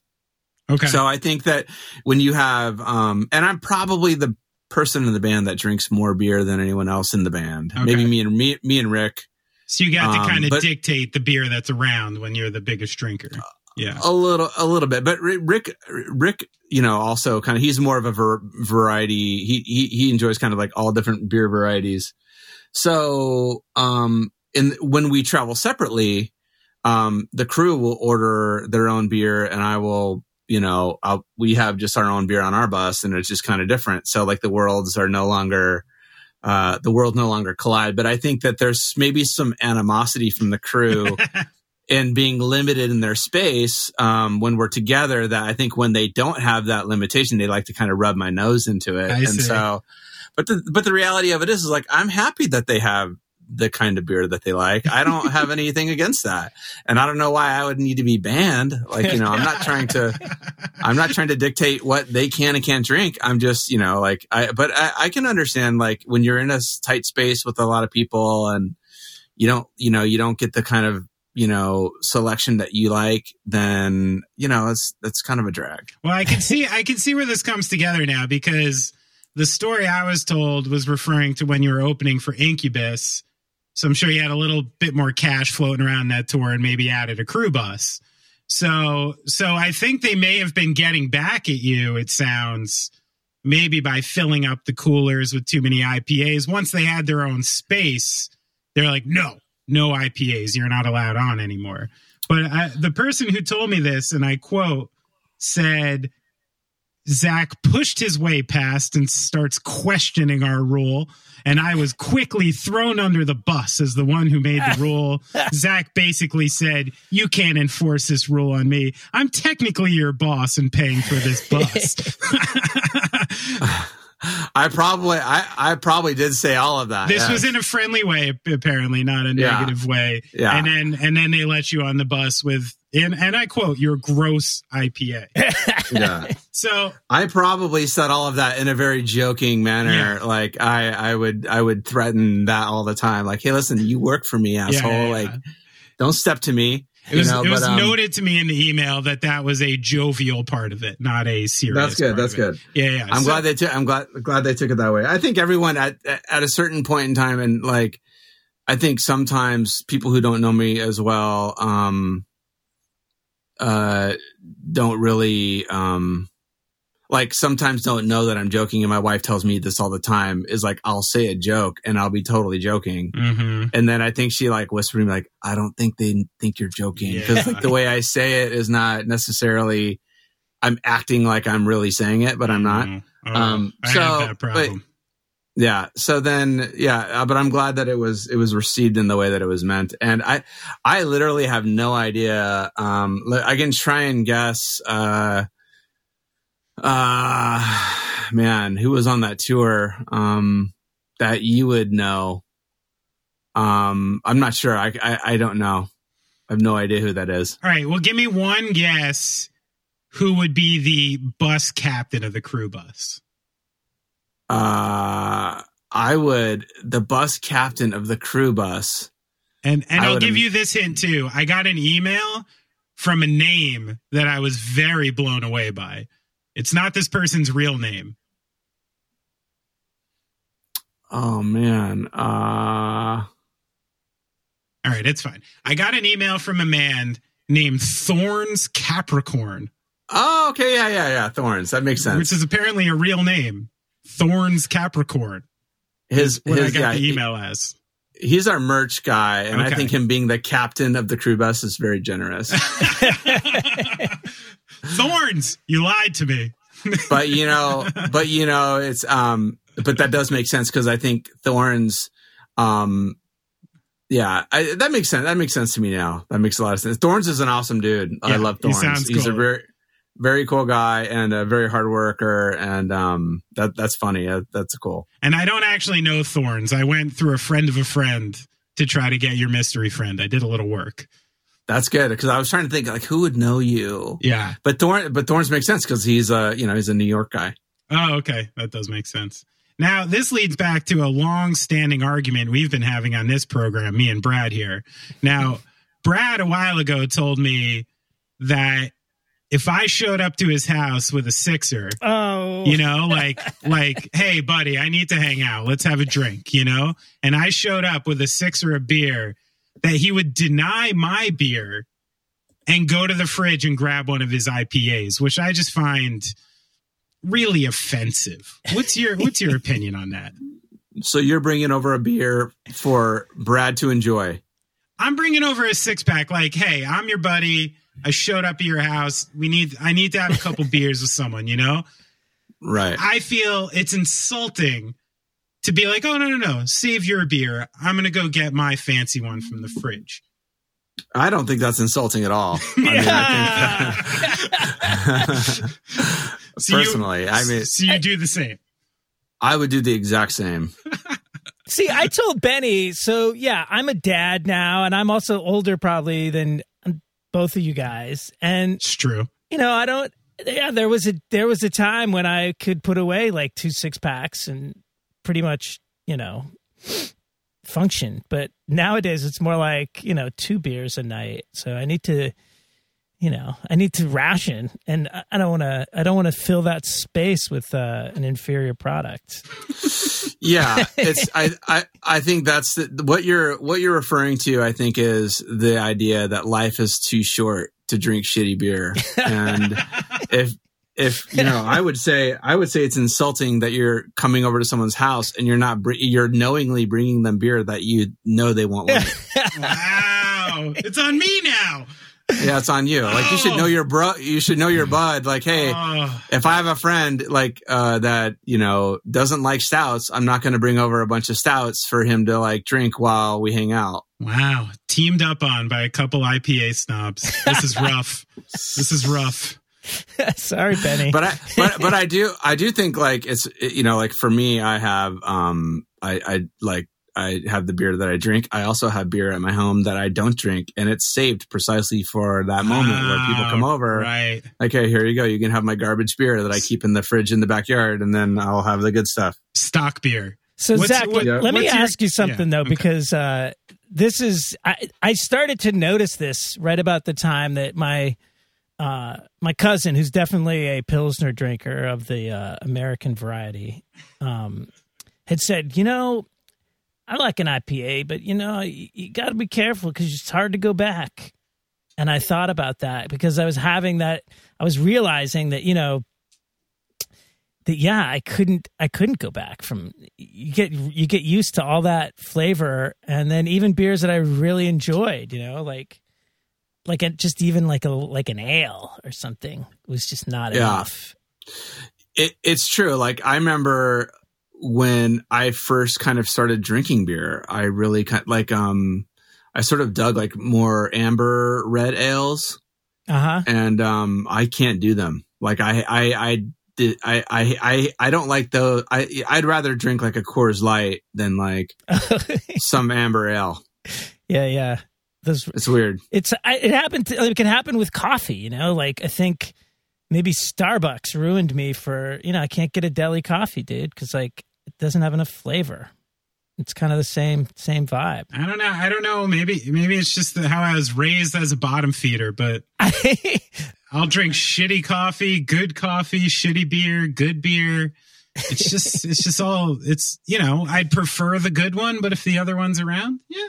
You know. well your your life will uh, definitely be easier benny Yeah, I mean, I think you're. I think that's a blessing, man. Like I'd I'd take that and run with it. You know, I mean, I, I you know, listen, all beer is basically kind of a pretty similar price. Like if you if you want to like yeah, if you want to get the Bud and the Bud Light, but uh, like, do you do you tell a difference between like, you know, like would you like if you so someone had like a Bud Light and then they had like a local local brewery that's actually making like a pilsner or uh you know um you know a lager or something like that would you go for the you would you on purpose go for like the Bud Light or would you go for the nicer maybe well made product I would a thousand percent go for the well-made product. That I mean, that's the thing about this argument. I'm not going to sit here and make the argument that Bud Light isn't piss. Bud Light is piss. It's cold beer piss. You know what I mean? And it's barely good, but I'd still drink it if it's the only thing around. And if my oh, friend oh don't get up me with it, wrong you know? dude i would drink it if it was the only thing around See, I, I don't know if I like if if if I was like I, if I go to a place like you know like for instance like let's say good example like I sometimes go golfing and like you know the person with the cart comes around and like hey do you have any IPAs and they'll be like no but I have like some uh you know Bud Light I have some Heineken I have this that I'm like I, I I'm like nope I'm good Wow. Oh, Like, you I- pass. Hard pass. I pass. I pass A cold beer in the hot desert playing golf, and you pass. Wow. Yeah, I pass. That's I'd rather just have like a water, a water or something like that. Shocking. Shocking news to me. Now, speaking of the desert, there's one interesting thing uh, about Mesa that I learned that I wanted to talk to you a little bit about. Now, I didn't realize, you know, obviously there's a deep, rich history with Native Americans in your area. And apparently, Mesa uh, had the largest and most sophisticated canals in the prehistoric world that still exist in the city. And uh, apparently, water could be delivered to over 110,000 acres in the Sonoran Desert, creating an agricultural oasis. Is there any remnants of that still left around? Yeah, I don't know if there are any remnants of like the original uh, canals, but I I would imagine that because we do have like a canal system that goes through the entire metropolitan area. Mm-hmm.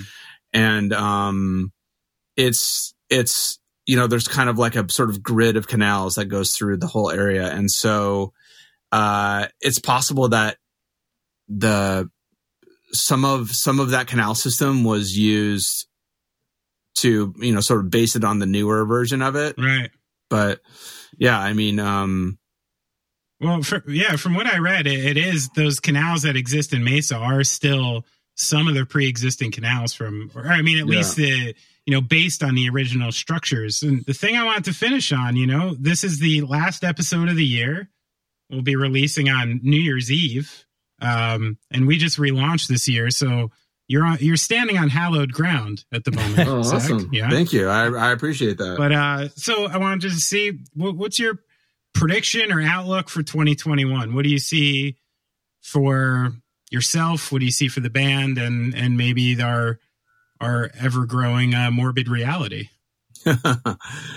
yeah you know um i think that for myself um i guess as whenever i talk about myself it's kind of inter- interrelated to the band as well. Sure. um uh you know i think we're gonna really try to focus on writing some new material. Okay, and um do some of that. And then you know i'm really hoping by like the end of the year um there's going to be some signs of life on the touring front. Um but you know i guess we'll just wait and see see how it plays out and see if uh if it's safe and people feel comfortable enough to go to shows but it would be great if um there's some sort of signs of life there yeah. And uh, and what about for you, you personally? What what are you looking forward to this year? Any any big goals? Um,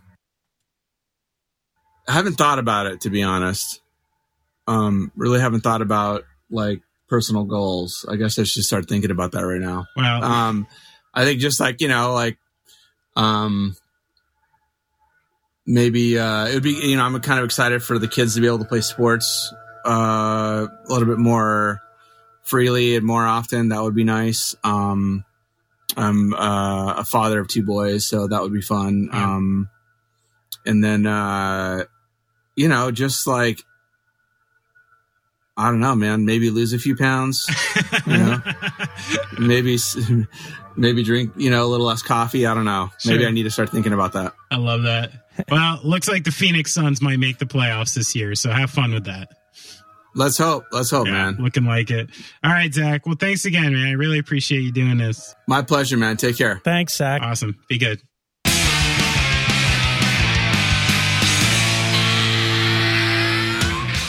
All right. Well, look at that. Another IPA stop. Yeah. Thank you. Just like you. Thank you, Yeah. Now I'm feeling like trashy. You know, you guys are making me feel trashy.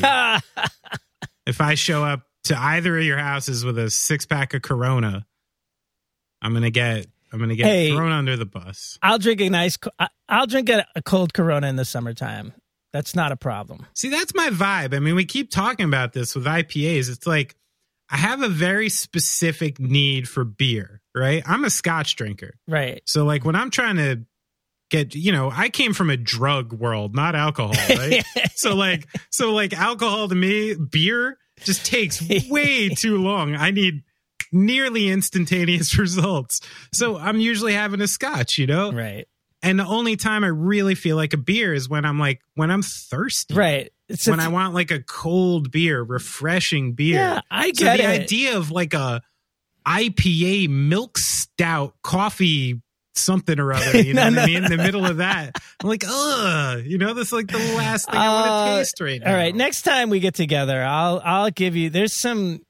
There's a variety of IPAs. I'm really into this one that comes from Brooklyn now called Tiny Juicy IPA, and it's like I like the name. it's it's kind of a thirst quencher. It's kind of like uh, almost like a cider IPA. It's really tasty. All right, maybe you can sell me. So I'll, I'll hook you up. I have a question for you. Yeah. We've been doing these interviews for a while, right? And I'm always fascinated by bands like Jimmy Eat World because, you know, being in a band is like this bizarre anthropological, sociological like experiment, even Yeah. psychological experiment. Right. You know what I mean? Definitely Like there's is. so many levels to it in that way.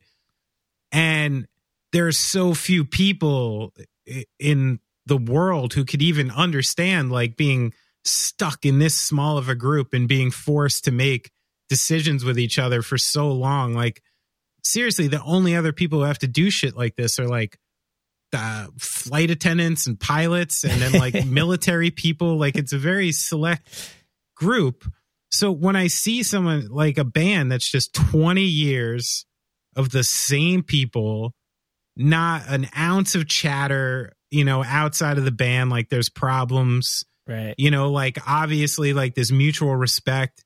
I really am fascinated. I'm like, how, how does this happen? You know what I mean? And I want to collect as much information about that as possible because I think it's like useful knowledge for people Oh, going forward and trying to like do these bands. Oh, you know? absolutely. And and I think that was a great question. I think I've told you this, but you know, when I was in the Goops, we we went t- to therapy. We went to a therapy session Right. all together, Yeah. and it was because the communication had just completely broken down. And like, I don't think that was a band where I was going to be playing any drum parts in. You know what I mean? Like, Right. it's just I, that degree of confidence just stuns me but also it makes me realize that yeah that's that's what it is is that those guys their confidence levels are higher than their ego levels that's the only way to explain it so like But they give that to each other. yeah but it's interesting and and as important as it is for bands to learn like these secrets to success like that's not going to help and a- anyone because that's a personality type like these guys Yeah, right. you know what I mean? Like that Yeah, it one. takes a certain yeah, that takes a certain type of person that like you could just hear it in the way he answered the questions. Like he just like when you asked him about being the drummer and being you know, know. the kind of the uh the background guy, he was. I felt like such a fucking idiot. no, but like that's it's totally natural to feel that way. Yeah, Ninety eight percent of the people in the world are going to feel the way you do, man. And I was like, yo, I am weak. the fact that he couldn't that he it almost was as though he couldn't identify with the question, which I yeah, was right. I know. Yeah, it was interesting. yeah that's It- which always it lends me to another thing though is like can you think of an example of like a Jimmy Eat World type of scenario from people who are from our area? no. like people from the tri-state area. Seriously, is there a band that like came out of the tri-state area? I feel like the Souls maybe they're the only Ah. band that I can think of that that I've ne- I've never witnessed like you know major internal sort of strife. They've had a few drummers though. right, They're on their third drummer. right, But right. that is a pretty good example because those guys are family yeah. and that is family style. hmm Maybe Menzingers. Menzingers are Yeah. from around here. They're pretty close to that. From our world, you know, this is where I'm drawing from, but it's like I don't know. And I know like you know maybe there is something like you take four people from broken homes, your whole example of Yeah. like dealing with conflict Yeah, uh like there's a way out of conflict Yeah. when you come from a broken home like Yeah. there's always like i dealt with it in relationships like my whole like coming from a divorced family you know in your head sure it's always an option no, I think that that you know you can always just split so No. if you have like that you know at least that base there it, it could play a role too No, I think that observation was way more on point than what he acknowledged. I think you were right on with that because, he, yeah, because when you when you come from a place where people have learned to resolve issues among each other, you learn how to do it. I think, and it's and, and it's even more so when you don't come from that place. When you're like, okay, the way to avoid conflict is just to leave right you know and and i'm not to say that like you know i'm not trying to be judgmental of quote unquote broken homes because you know we all i mean i do i come from divorced parents and uh yes we both do brad yeah so it's like and it was there was you know and and it was amazingly healthy environment like in my case like right um, my parents are friends to this day. They sometimes get together for holidays and stuff. But uh, but yeah, I think that I think that really has more to do with it than maybe he w- had acknowledged. Because that's all he knows, you know, like he doesn't. Right, right. He, so I don't think he recognized that that could have as have as much um, impact on it as it. And maybe it's even less being about like the ability to resolve issues because like anyone could adapt into that. but maybe more uh living through issues. Right. You know what I mean? Like like watching people like have issues but not going anywhere. right. You know? Like you have no choice but to resolve them if nobody's going to leave. Right. right? yeah, yeah, yeah. So, yeah. It's pretty cool. I don't know. So we got into some interesting stuff. Good Yeah. good interview, good dude. Uh Zach has his own podcast now talking about Phoenix area sports. Yeah, burn in hell. Yeah, burning hell, man. So if you're like interested in uh, Arizona sp- sports teams, check it out. It's a good time to jump on to the Phoenix Suns bandwagon. I predicted them to make the playoffs this season, so good time to jump on the Check Suns I mean, maybe you want to get there via his podcast. His socials are Burn in Hell AZ. And yeah, it's the Burn in Hell podcast. And Zach's personal uh, socials are at Zlind76. That's Z L I N D 76. Um, and I think you can find Jimmy World socials on Yeah, maybe you've heard of his group. a big group, big group. Oh, and big shout out this week to Tyler. Tyler, who is our our uh, big benefactor of the week on Venmo. Thanks, man. Yeah, I'm not going to tell you what he gave, but hey, it's a healthy, healthy two figures. Okay, Oh, mm, like it's a big tip, my friend. It's three fingers of Glenlivet. Let's just say that. At Let's just say that. Yeah, at least. Yeah. So yeah, appreciate that. We have the Patreon. Oh, and we're setting up the chat right this week. Hopefully, we're going to have a holiday chat. So our patrons have been invited. If you are a patron, um, keep an eye out for a message. Hopefully, we'll have Benny and me in a little chat. Maybe we'll do like New Year's Day or something. I don't know. What when when is a good time? I'll give you all the story of Hanukkah. There you go. We'll try to get that done before the weekend's over. Anybody who's interested in that, patreon.com slash going off track. Uh, you know, if you don't know what Patreon is, just go check it out. You can figure it out. Yeah. If you want to throw us a little tip, like, uh, well, if you want to throw us a huge tip like Tyler did, um, or a little tip, we're happy with all of it. Go to venmo.com uh, slash off track. Off track is the username at Venmo, and we appreciate all of it. And uh, we'll also just take a good review on iTunes because, you know, Yeah. that's cool too. Sexually explicit, please. Still, no one, no one wrote one. I'm very disappointed. Or if you really love us and you just have nothing but time and no money, you can build Benny a Wikipedia page. right. That is the ultimate, the ultimate version of altruism in this case. I'd also like to finish this week, a bit of a somber note, but rest in peace to a guy named Pat Harrington. He's a young guy, a surfer who lived in Long Beach Island, who I met through uh, Mercy Union. I texted with him a little. He fought cancer for years. Is a very uh, inspiring guy. He went through the whole thing super courageously with a lot of humility and just before christmas uh, passed away so i want to give a shout out to pat harrington and his family Happy New Year for the rest of it. everyone enjoy kiss your people Yeah. love y'all Yeah!